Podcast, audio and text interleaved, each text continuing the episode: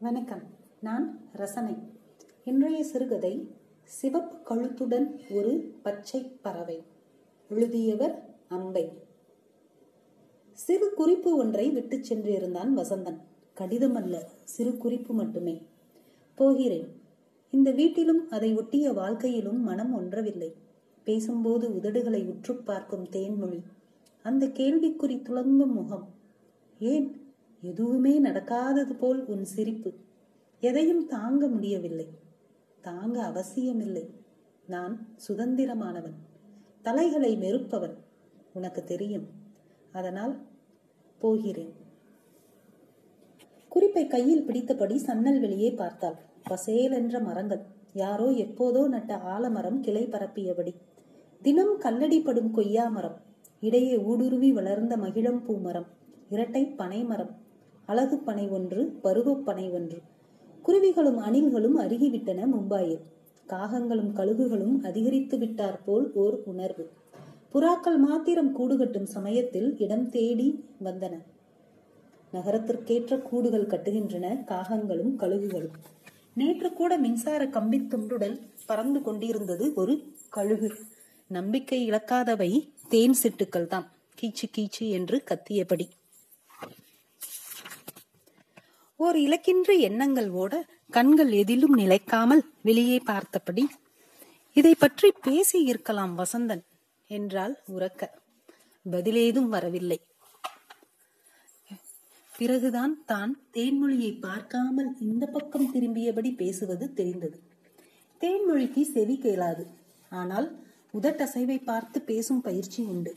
அவள் பேசினால் அவளுக்கு செவி கேளாது என்று யாருக்குமே புரியாது. ஆனால் சில சமயம் பேசி பேசி கலைக்கும் போது சைகை மொழியில் பேச ஆரம்பித்து விடுவாள். அவளுக்கு செவி கேட்கும் கருவி பொருத்திய நாள் இன்றும் நினைவிலிருந்து மறையவில்லை. அப்படி அலறினாள் துடித்தாள் தவித்தாள். அதை இவள் தன் காதில் பொருத்தி பார்த்தபோதுதான் தெரிந்தது. அதில் மோட்டார் சத்தம் பறவைகளின் கூச்சல் விமானம் பறக்கும் ஒளி கடல் அலையின் ஓசை பேச்சொலி எல்லாமே ஒரே அளவில் கேட்டன.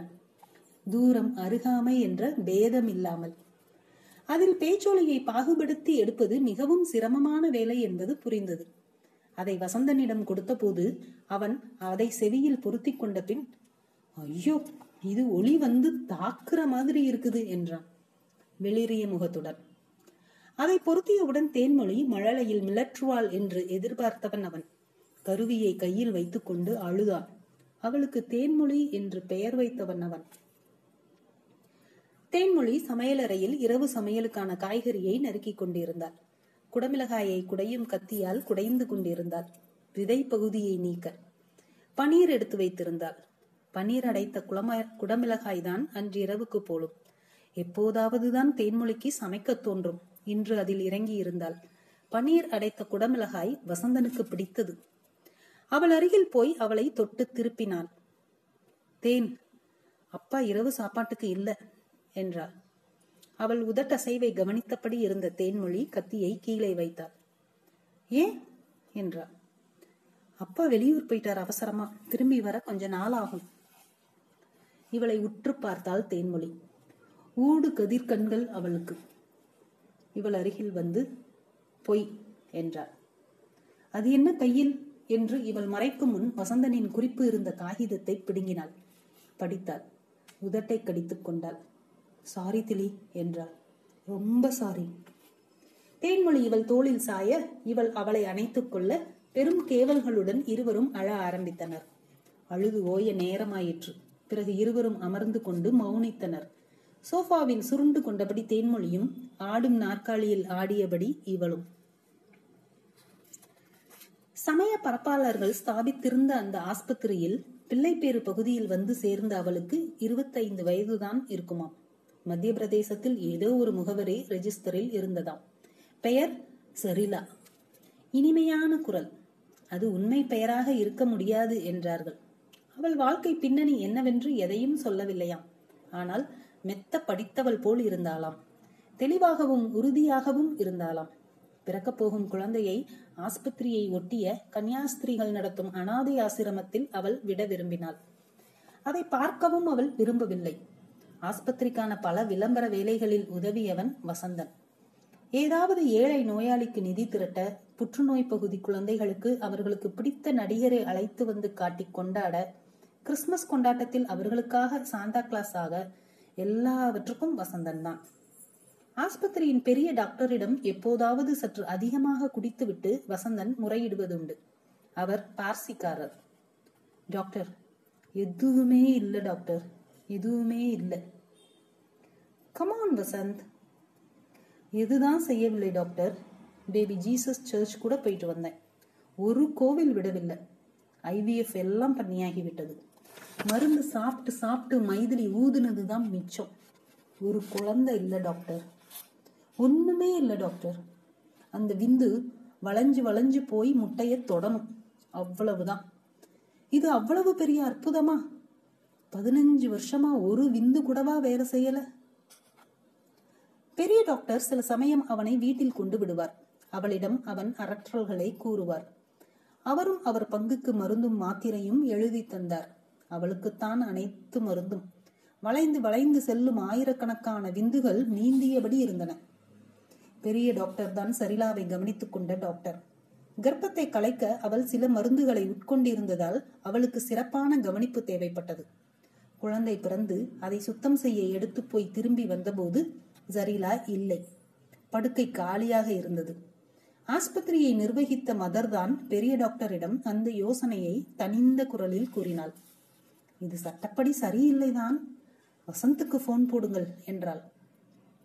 குழந்தை வெள்ளை துணியில் சுற்றப்பட்டு முகம் மட்டும் வெளியே தெரிய சுருள் முடியும் வட்ட வெளிகளுமாக கிடைந்தது. வசந்தன் வந்தான். குழந்தையை பார்த்ததும் நடுங்கும் கைகளில் தூக்கிக் கொண்டான். பெரிய டாக்டர் குழந்தையை முறைப்படி பரிசோதித்தார். ஆரோக்கியமான குழந்தை. பிறப்பு சான்றிதழில் பெற்றோர் பெயர் மைத்திலி வசந்தன் என்றே பதிவாகியது. குழந்தையின் பெயர் என்ன எழுத வேண்டும் என்று கேட்டபோது அவள் அம்மாவின் பெயர் சரிலா என்று கூறினார் பெரிய டாக்டர். இவளும் இனிமையாக பேசுவாள். தேன் மாதிரி இனிக்கும் இவள் பேச்சு என்றவன் தேன்மொழி என்று அவள் செவியருகில் ரகசியமாக கூறினான். கண்ணை திறந்த மகவு அவன் கட்டை விரலை பற்றி கொண்டது எருக அவன் உடல் நடுங்கியது. அதை ஒரு சினிமா காட்சி போல் மீண்டும் மீண்டும் நினைவு கூறுவான். என் கட்ட விரலை பிடிச்சுக்கிட்டா? வீட்டுக்கு வந்ததும் அவள் சற்று அதிர்ந்து போனாள். வசந்த் என்ன கேட்டிருக்கலாமே? எனக்கு நாற்பது வயசு உனக்கு நாற்பத்தி அஞ்சு. வளர்க்க முடியுமா நம்மால? அவள் பேசிக் கொண்டிருந்த போதே குழந்தை அழ ஆரம்பித்தது கால்களை உதைத்தபடி. அழும் குழந்தையைப் போல் ஒரு அழகு வேறு கிடையாது என்று தோன்றியது. முகமெல்லாம் கோண வாய் திறந்து கூட்டிலிருந்து இறை யாசிக்கும் குஞ்சுகளின் சிவப்பு வாய் போல வாய் திறக்கும். எங்கிருந்துதான் வருமோ அத்தனை சக்தி அந்த சிறிய உடலில் அப்படி கதறி அழ. வசந்தனும் குழந்தையுடன் அழுது கொண்டிருந்தான். அவள் நிமிர்ந்து பார்த்தபோது பிறகு வசந்தனின் அத்தை வந்தால் குழந்தையை வளர்க்க. தேனு ஏய் தேனு என்று அழைப்பாள் குழந்தையை. குழந்தையை குளிப்பாட்ட உணவூட்ட சிறுநீர் நனைத்த துணியையும் தீ துணியையும் மாற்ற என எல்லா வேலைகளையும் அத்தையுடன் செய்தது வசந்தன் தான். விளம்பர கம்பெனிக்காக அவன் செய்த வேலையை வீட்டிலிருந்துதான் செய்தான். இவளைப் போல காலை போய் மாலை வரும் வேலை இல்லை அவனுடையது. அவன் அவ்வப்போதுதான் வெளியே போக வேண்டியிருந்தது. இவள் பள்ளி ஒன்றில் டிராயிங் டீச்சராக இருந்தாள். ஓவிய பள்ளியில் படிச்சு என்ன பிரயோசனம்? குழந்தைகள் வரைகிற யானையையும் பூனையையும் திருத்திக்கிட்டு என்பான். லீவு நாட்களில் வீட்டை ஒட்டி இருந்த வண்டி கொட்டிலில் குழந்தைகளுக்காக ஓவிய பள்ளி நடத்துவாள். அப்போது மட்டும் தானும் கூட அமர்வான். வண்ண மெழுகு குச்சிகளுடன் குழந்தைகள் காகிதங்களின் மேல் உருட்டியும் தீட்டியும் வண்ண முயற்சிகள் செய்வதை ரசிப்பான். தேன்மொழி ஒரு வயதாகும் முன்பே வண்ண முயற்சிகளில் இறங்கிவிட்டார். முகத்திலும் கையிலும் உடம்பிலும் வண்ணக் கலவை ஒட்டி கொண்டிருக்கும். முத்தவிடுவான் வண்ணவயமான அவளை. குழந்தையும் அவனோடு ஒட்டி கொண்டது. எப்போதும் அவன்தான் தூக்க வேண்டும். அவன் தாடியை பிடித்துக் கொண்டு அவன் மார்பில் கிடந்தபடிதான் உறக்கம். அவன் எங்காவது போய்விட்டால் அவன் வந்த பின்புதான் உணவு இறங்கும். ஒரு முறை நண்பர்களுடன் பேசிக் கொண்டிருந்து விட்டு வந்தவன் அருகில் வந்ததும் குழந்தை முகத்தை திருப்பிக் கொண்ட பின்தான் குடிப்பதை நிறுத்தலாமா என்று யோசிக்கத் தொடங்கினான். வாழ்க்கையிலேயே முதல் முறையா இப்படி யோசிக்கிற? என்று கிண்டல் செய்தாள் அவனை. அவன் குடிகாரன் இல்லை. இருந்தாலும் அதை அவனுடன் இணைத்து ஒரு பிம்பம் உருவாக்கப்பட்டிருந்தது. அவன் படித்த கலைக்கல்லூரியில். அவள் அங்கு படித்த காலத்தில் பொதுவாக வியாபாரத்துறை கலை பற்றி போதிக்க அவன் வருவதுண்டு. அவன் வகுப்பு எடுக்கும் விதமும் மாணவர்களை நடத்தும் விதமும் ஆசிரியர் மாணவர் என்ற ரீதியில் இருக்காது.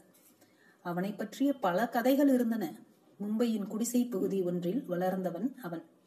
ஆங்கில இலக்கியத்தில் முதுகலை பட்டம் பெற்றவன். சேவியஸ் கல்லூரியில் படித்தவன். விளம்பர நிறுவனம் ஒன்றில் வேலை பார்க்கிறான். விளம்பர மாடல் ஒருத்தியை காதலித்து தோல்வி அடைந்தவன் அதன் பின் தான் தாடியும் மீசையும் என்றனர் சிலர். இந்த மதராசியை எல்லோரும் விரும்பியதன் காரணம் தமிழ் ஆங்கிலம் ஹிந்தி மராட்டி என்று எல்லா மொழிகளிலும் சரளமாக பேசினான். வகுப்பு அல்லாத நேரங்களில் கூடும்போது பகினாபாயியின் கவிதை வரிகளை உருக்கமாக கூறுவான். ஹிந்தி படங்களின் சோக பாடல்களை அவன் பாடுவதால் தான் காதல் விஷயத்தில் அவன் தேவதாஸ் என்று எல்லோரும் முடிவு செய்தனர். சாரங்கி மட்டும் பின்னணியில் ஒலிக்கும். அன்சு பரிகையே ஜீவன் கி ராகே பாடலை பாடுவான் அடிக்கடி. வாழ்க்கை பாதைகளில் கண்ணீர் நிரம்பியுள்ளது என்ற அந்த பர்வரீஷ் பட பாடலை பாடும்போது இழப்புகளின் விந்தை என் நிலை. பனித்துளியும் கண்ணீராகும் வானம் நான் என்ற வரிகளை பாடும்போது கரைந்து போவான். அவர்களை விட அவன் அதிகம் மூத்தவன் இல்லை. இருந்தாலும் அவன் பல காதங்களை கடந்து வந்தவன் போல தோன்றினான். கல்லூரியின் மூத்த ஆசிரியர்களும் மாணவர்களை அவனிடம் அளவுக்கு மீறி பழக வேண்டாம் என்று எச்சரித்தாலும் அவனிடம் மரியாதையாகவே நடந்து கொண்டனர். காதலில் தோல்வியுற்று அதீத சோகத்தில் உருகும் கதாநாயக பிம்பத்தை அவனுக்கு மாணவர்கள் அளித்திருந்ததால் வகுப்பை தாண்டிய சந்திப்புகள் அவனுடன் நடந்தன. குருஜி இதை பாடுங்க அதை பாடுங்க என்ற விண்ணப்பங்களுடன் மதுவும் குருதட்சணையாக வரும். காதலில் பலமுறை தோல்வியுற்றவர்கள் அவன் சோக பாடல்களில் பின்பாட்டுக்காரர்கள் ஆனார்கள். ஏதோ ஒரு கட்டத்தில் அவன் கவனம் மைதிலியின் புறம் திரும்பியது. அவள் மும்பையில் வளர்ந்த விதமே வேறு. மும்பையில் குடியேறிய குடும்பத்தின் மூன்றாவது தலைமுறை பெண். வீட்டில் தமிழ் பேசினாலும் அவள் படித்தது ஆங்கிலத்தில்தான். வங்கியில் உயரதிகாரியாக இருந்த அப்பாவும் பள்ளி ஆசிரியையான அம்மாவும் நடுத்தர குடும்பத்தின் வாழ்க்கை முறையை ஒட்டித்தான் வாழ்ந்தனர். முக்கியமான தேவைகள் தவிர சில ஆடம்பரங்கள் கூடிய வாழ்க்கை முறை. அப்பாவும் அம்மாவும் ஒற்றையறை சால்களில் வாழ்ந்து வளர்ந்தவர்கள்தான் அதை ஒரு குறையாகவும் கருதவில்லை. ஆனால் அது வேறு ஏதோ ஒரு ஜென்மத்து நிகழ்வு போல் வெகு தூரத்தில் கிடந்தது. அவர்கள் மனதில் அது குறித்து எந்த பேச்சும் வீட்டில் நிகழவில்லை. வசந்தன் குடும்பம் அவன் அப்பா காலத்தில் மும்பைக்கு குடிபெயர்ந்திருந்தது. சாம்பூர் அருகே இருந்த சீட்டா கேம்ப் குடிசை பகுதி தாராவி சயான் கொலிவாடா அரசாங்க குடியிருப்புகளில் வாடகை வீடு என்று போய் அறுபதுகளின் இறுதியில் அவன் பத்தாவது எட்டும் போதுதான் சயானிலேயே சொந்த வீடு ஒன்று அமைந்திருந்தது அவர்களுக்கு. வசந்தனின் அண்ணா நல்ல வேலையில் அமர்ந்த பின் வாங்கிய வீடு. அவனுடைய அப்பா ஒரு சிறு கம்பெனியில் கடைநிலை ஊழியராக இருந்தார். அவன் அம்மா குடும்ப வருமானத்தை பெருக்க இட்லி கடை வைத்திருந்தார். சயான் கொலிவாடா வந்ததும் மசாலா பொடிகள் வடகங்கள் ஊறுகாய் என்று வியாபாரம் சற்று மாறியது. சயான் தாராவி சூனாப்பட்டி பகுதிகளில் இருந்த பெட்டி கடைகளில் சரமாக தொங்கிய ஊறுகாய் அடைத்த சிறு பிளாஸ்டிக் பொட்டலங்கள் அப்போதெல்லாம் அவன் அம்மா செய்ததாக இருக்கும். அவை வசந்தனை உருவாக்கிய நாட்களாக இருந்தன. அதிக மதிப்பெண்களுடன் அவன் சேவியர்ஸ் கல்லூரியில் சேர்ந்த போதும் அவனுக்கு தன் குடும்பம் குறித்த தெளிவான மதிப்பீடுகள் இருந்தன. அவர்கள் உழைப்பை குறித்த பெருமிதமும் இருந்தது. விளம்பர உலகில் அவன் தலையெடுத்த பின்னர் கூட அதன் வேகத்தில் அவன் எழுபடவில்லை. அது அவனுக்கு மரியாதையையும் மதிப்பையும் பெற்று தந்திருந்தது. மும்பையின் மான்ஹாட்டனாக இருக்கப் போகிறது என்று எல்லோரும் நினைத்துக் கொண்டிருந்த லோகன் பாலாவுக்கு குடிபெயர்ந்தது அவன் குடும்பம். அவன் அண்ணனும் அதே பலமாடி குடியிருப்பின் ஒரு தளத்தில் வீடு வாங்கி குடும்பத்தோடு குடிபுகுந்தார். மும்பை வாழ்க்கையின் ஏற்ற படிகளில் சோகன்பாலாவை எட்டியிருந்தனர் அவர்கள். பலகாரமும் ஊறுகாயும் செய்ய பரபரத்த அம்மாவின் கைகள் வேறு ஒரு தொழிலை தொடங்கின. அலுவலகங்களில் வேலை பார்ப்பவர்களுக்கு ஆரோக்கியமான வீட்டு உணவை டப்பாக்களில் அனுப்பும் வியாபாரம். டப்பாவாலாக்கள் மூலம் நடக்கும் வியாபாரம்.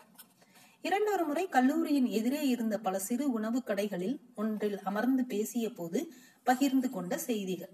அவள் படிப்பு முடிந்ததும் அவன் ஒரு முறை திருமணம் குறித்து கேட்டான். அவளுக்கு வியப்பாக இருந்தது. அவன் காதல் தோல்வி ஒரு காவிய கதையாக மாறியிருந்தது கல்லூரியில். என்ன? நான் தேவதாஸ் பாரு பாருன்னு கூப்பிட்டுக்கிட்டே குடிப்பவன். அப்படிதானே என்றான் சிரித்துக்கொண்டே அது பொய்யா? இல்லை காதல் தோல்வி உண்மைதான். சோகமும் உண்மைதான். அவளை நான் ரொம்ப விரும்பினேன். அவளை என்னால் வெறுக்க முடியாது அவ்வளவுதான். வாழ்க்கையில ஒரே ஒரு தடவை தான் காதலிக்கணும்னு ஏதாவது சட்டமா என்ன? பிறகும் யோசித்தாள். முடிவு செய்ய இரண்டொரு ஆண்டுகள் ஆயின. நிரந்தர வேலை அவளுக்கு கிடைக்கவில்லை. அப்பாவிடம் மெல்ல கோடு காட்டிய போது அவருக்கு அதில் ஆர்வமில்லை என்று தெரிந்தது. அம்மா வெளிநாட்டு மாப்பிள்ளைகளை தேடியபடி இருந்தாள். அவன் வீட்டில் வேறு விதமான திட்டங்கள் இருந்தன. அவன் அண்ணா அத்தை மகளை மணந்திருந்தார். அத்தையின் இளைய மகள் இவனுக்கு என்றொரு திட்டம் இருந்தது. அவளும் படித்த பெண்தான். நிறுவனம் ஒன்றில் வேலை பார்த்தாள். நல்ல வேளையாக அவள் ஒரு மராட்டிக்காரனை மணக்க விருப்பம் தெரிவிக்க அந்த தடை நீங்கியது. இரு தரப்பிலும் ஏகப்பட்ட மனக்குறைகளுடைய சம்மதம் தெரிவித்தனர்.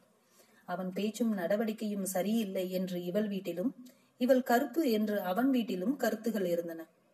பதிவு திருமணம் பருத்தி சேலை என்றெல்லாம் இருவரும் கூற இது ஒன்றும் சரிவராது என்றார் இவள் தந்தை. என்னவோ செய்யுங்கள் என்று அழுத்துக் கொண்டனர் அவன் குடும்பத்தார். அவர்கள் ஐயங்களை நிரூபிப்பது போல அவனுக்கு வேலை போயிற்று. முகத்தை சிவப்பாக்கும் முகப்பூச்சுக்கான விளம்பரத்தை ஏற்க மறுத்தான். பெண்கள் கருப்பாக இருப்பதில் என்ன குறைவு? சிவப்பு அழகு என்று கூறுவது வெறுப்பை உண்டடக்கியது என்றான். மேலும் அதில் உள்ள வேதிப்பொருட்கள் சருமத்தை பாதிக்கும் என்று கூறினான். இது கலோனிய மனப்பான்மை. பெண்களுக்கு எதிரானது என்று வாதிட்டான். சில ஆண்டுகளுக்கு பின் இதை ஆண்களுக்கும் சிபாரிசு செய்வோம் என்றார்கள். அதிகம் இவன் பிடிவாதம் பிடித்தபோது வேலையிலிருந்து நீக்கப்பட்டான். அவளுக்கும் நிரந்தர வேலை இல்லாமல் அவனுக்கும் இருந்ததும் இல்லாமல் போக கஷ்டப்பட்டார்கள். லோகன்வாலாவிலோ வர்லியில் இருந்து இவள் பெற்றோர் வீட்டிலோ தங்கியிருக்கலாம். அப்படி தங்கும்படி யாரும் வற்புறுத்தவில்லை. அவ்வப்போது பண உதவி மட்டும் செய்தார்கள். உதவியை ஏற்க வேண்டும் என்று வற்புறுத்தினார்கள். தற்காலிக வீடுகளும் நண்பர்கள் வீட்டு முன் அறைகளும் என்று நிலைக்காத வாசம். ஒருமுறை சால் ஒன்றில் குடிவந்த தினத்தில் ஒற்றை அறையில் சாமானை எல்லாம் ஒழுங்குபடுத்திவிட்டு சமையலறை பகுதியில் மூலையில் இருந்த குளியலறையில் நுழைந்து குழாயை திறந்துவிட்டு வாளி நிரம்பும் போது அழுதாள். இப்படித்தான் இருக்க போகிறதா வாழ்க்கை? வாளி தண்ணீர் வழிந்தபடி இருந்தது. வெளியே இருந்து மைத்திலி என்று அழைத்து குளியலறை கதவை மெல்ல தட்டினான் வசந்தன். குழாயை மூடிவிட்டு என்ன வசந்த்? என்றாள். அழாதே நமக்கும் ஒரு நாள் சொந்த வீடு இருக்கும் என்றான். கதவை சற்று திறந்து முகத்தை மட்டும் வெளியே நீட்டி நான் அழுறேன்ட்டு உனக்கு எப்படி தெரியும்? என்றாள். உன்னை எனக்கு தெரியாதா? என்று விட்டு குனிந்து வாயில் முத்தமிட்டான். அவன் கூறியபடியே அவளுக்கு வேலை கிடைத்தது ஒரு பள்ளியில். அவனுக்கும் பல விளம்பர நிறுவனங்களிலிருந்து அவன் விரும்பிய விளம்பர வேலைகள் வந்தன. சொந்த வீடும் அமைந்தது. குழந்தை பற்றி அவ்வளவு ஏக்கம் அவனுக்கு இருக்கும் என்று அவள் எதிர்பார்க்கவில்லை. அது பெண்களுக்குரிய இயக்கம் என்றுதான் எல்லோரும் நினைத்தனர். அவளுக்கு அது ஒரு பெரிய இழப்பாக தெரியவில்லை. கருப்பை இருப்பதாலேயே தன் உடலில் ஒரு உயிரை உருவாக்கி வெளியேற்ற வேண்டும் என்று தோன்றவில்லை. சிறு வயதில் அப்படி தோன்றியிருக்கலாம். ஆனால் நாட்போக்கில் அது மறைந்து போயிற்று. காதலில் சரிக்கும் இருவருக்கு இது ஒரு பொருட்டில்லை என்று நினைத்தாள். அது குறித்த இணைவு எதுவும் அவளுக்கு இருக்கவில்லை. ஆனால் ஒரு ஆண் ஏங்குவதை கண்கூடாக பார்த்தபோது அதிசயமாக இருந்தது. அது அவன் ஏக்கம் மட்டுமல்ல ஏதோ வகையில் அது அவன் உட்கு என்று தோன்றியது. அவள் பள்ளியில் இருந்த குழந்தைகளுடன் உறவாடுவது அவளுக்கு நிறைவை தந்தது. ஆனால் அவன் நிதம் ஏங்கினான். உறக்கத்தில் அரற்றினான். அவன் திருப்திக்காகத்தான் எல்லாவித சிகிச்சைகளுக்கும் சம்மதித்தாள். அவன் அண்ணனுக்கு மூன்று குழந்தைகள். பள்ளியிலும் கல்லூரியிலும் இருந்தனர்.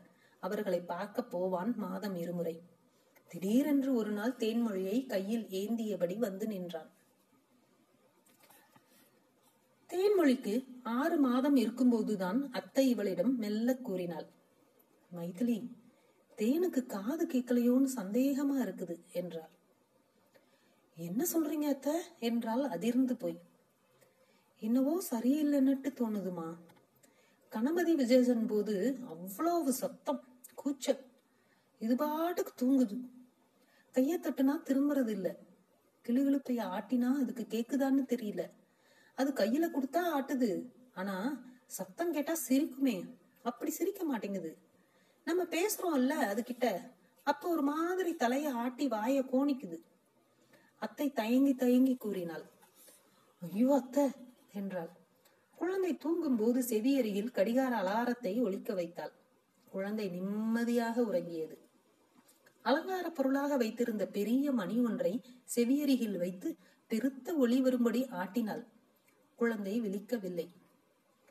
பனிக்குகை ஒன்றில் அமர்ந்திருப்பது போல சில்லிட்டு போயிற்று உடல்.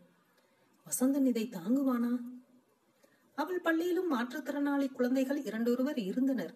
ஒரு மாணவியின் அம்மாவிடம் இது குறித்து பேசினாள். காது கேட்காத குழந்தை ஒளிகளை எழுப்புமா? கட்டாயம் மேடம். அது கோர்வையா இருக்காது. ரொம்ப உறக்கா இருக்கும். ஏன்னா சத்தத்தோட அளவு அதுக்கு கேட்காது. அதனாலதான். சுஜாவுக்கு கூட காது கேட்காதுன்னு தெரிய நாளாயிற்று எங்களுக்கு. ஆயி பாப்பான்னு அவன் சொல்லுறாள்னு நாங்களே கற்பனை பண்ணிக்கிட்டோம். அப்புறம்தான் புரிஞ்சது.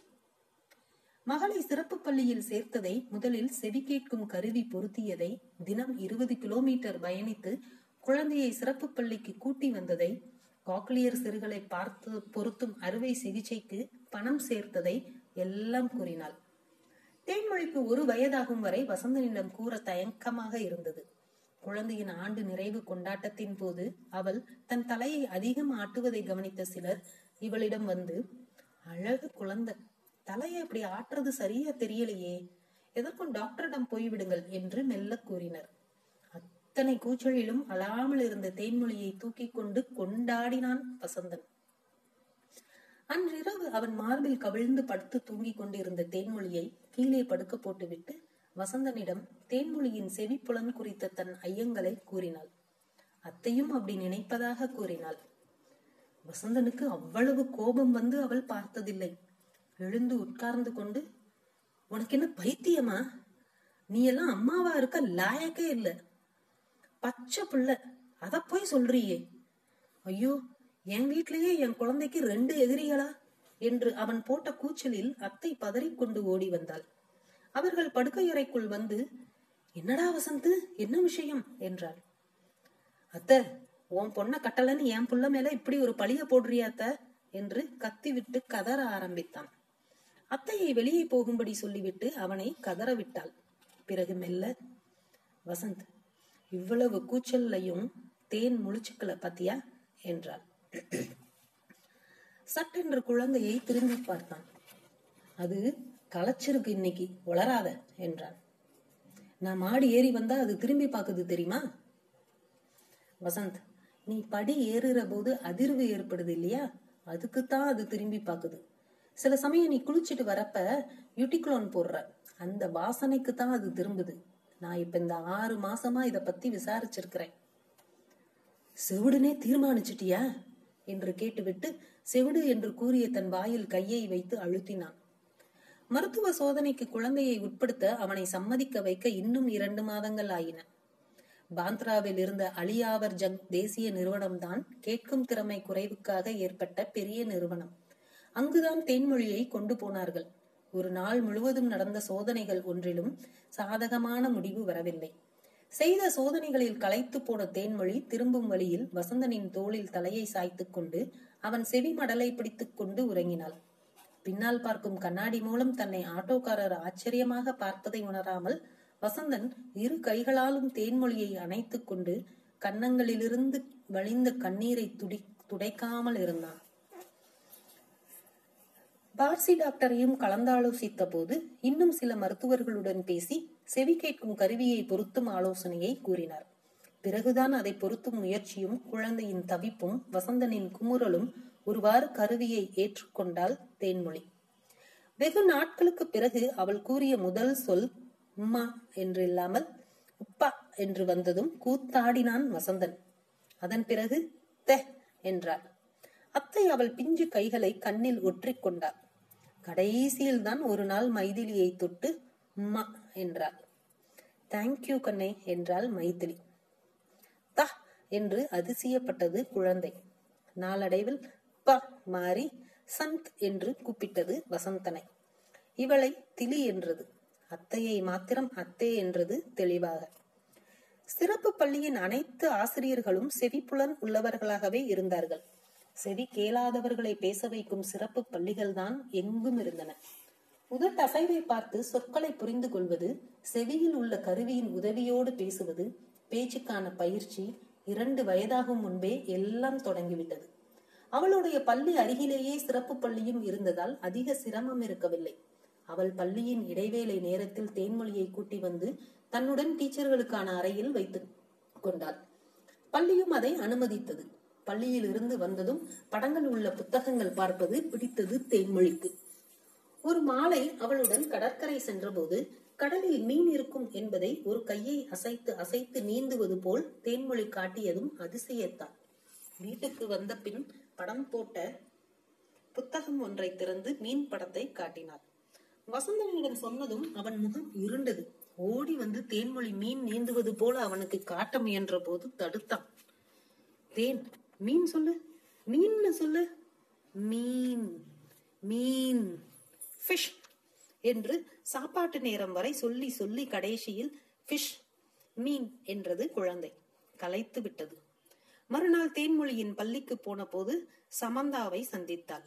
அவள் மகள் எட்வின் தேன்மொழியுடன் படிக்கும் சிறுவன். அவனுக்கும் மூன்று வயது இருக்கும். சமந்தா அவளுக்கு பலவற்றை விளக்கினாள்.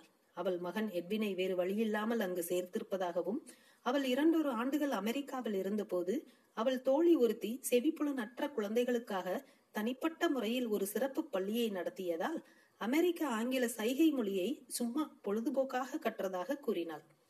அவள்தான் தேன்மொழிக்கு மீனுக்கான சைகை மொழியை விளையாட்டாக கற்றுக் கொடுத்திருக்கிறாள். இந்த குழந்தைகளை பேச வைக்கிற கொடுமை தாங்க முடியல என்றாள். அமெரிக்காவிலும் சைகை மொழியை குறித்த விவாதம் தொடர்கிறது என்றாள். தொடர்ந்து தேன்மொழிக்கு கற்றுத்தருமாறு அவளிடம் கூறினாள். ஐந்து வயதில் சாதாரண குழந்தைகளுக்கான பள்ளியாக அவள் பள்ளியிலேயே தேன்மொழியை சேர்த்த போது அவள் உதட்டசைவை படிப்பதில் மிகவும் கெட்டிக்காரியாக இருந்தாள். உச்சரிப்பு சற்றே மாறினாலும் சரளமாகவே பேசினாள். ஆங்கில அளவு இல்லாவிட்டாலும் தமிழும் பேசினாள் வீட்டில். டீச்சர் கருப்பலகையின் புறம் திரும்பி ஏதாவது சொன்னால் மட்டும் புரியாமல் விழிப்பாள். வசந்தனிடம் சொல்லாமல் சமந்தாவிடம் சைகை மொழியும் கற்றபடி இருக்கிறாள். உங்கள் மகள் சைகை மொழியில் அமெரிக்க ஆங்கிலம் பேசுகிறாள் என்று சிரிப்பாள் சமந்தா. தொடர்ந்து அவள் சைகை மொழி பயில வேண்டும் என்று அவள் தீர்மானித்ததற்கு காரணம் இருந்தது. தேன்மொழி அவள் பள்ளியில் சேருவதற்கு முன்பு சிறப்பு பள்ளியில் ஒரு விழா ஏற்பாடு செய்திருந்தார்கள். அந்த விழாவில் பதினைந்து வயது சிறுவன் ஒருவன் மேடையில் பத்து நிமிடங்கள் அவன் எப்படி பேச கற்றுக்கொண்டான் என்பதை கூறினான். மேடையில் செவி புலனற்றவர்களும் பேச முடியும் என்று கூறிய பெரிய துணி பதாகை தொங்கியது. சிறுவன் பேசி முடித்ததும் அவையோர் கரகோஷம் செய்தனர். சமந்தா இவள் கையை இறுக பற்றி கொண்டார் என்ன சமந்தா? என்றதும் இதை பேச அந்த குழந்தை இத்தனை காலம் எவ்வளவு கஷ்டப்பட்டிருப்பானோ? என்றார் என்வினும் தேன்மொழியும் விளையாடும் போது சத்தமே இருக்காது. அவ்வப்போது கையை தட்டி சிரிக்கும் ஒளி மட்டும் கேட்கும். வசந்தன் இல்லாத போதுதான் எட்வின் வருவான். அப்படி வசந்தன் இருந்தால் பேசிக் கொள்வார்கள் குழந்தைகள் இருவரும். அவன் முன்னால் சைகை மொழியை தவிர்த்து விடுவார்கள். தொடரும்.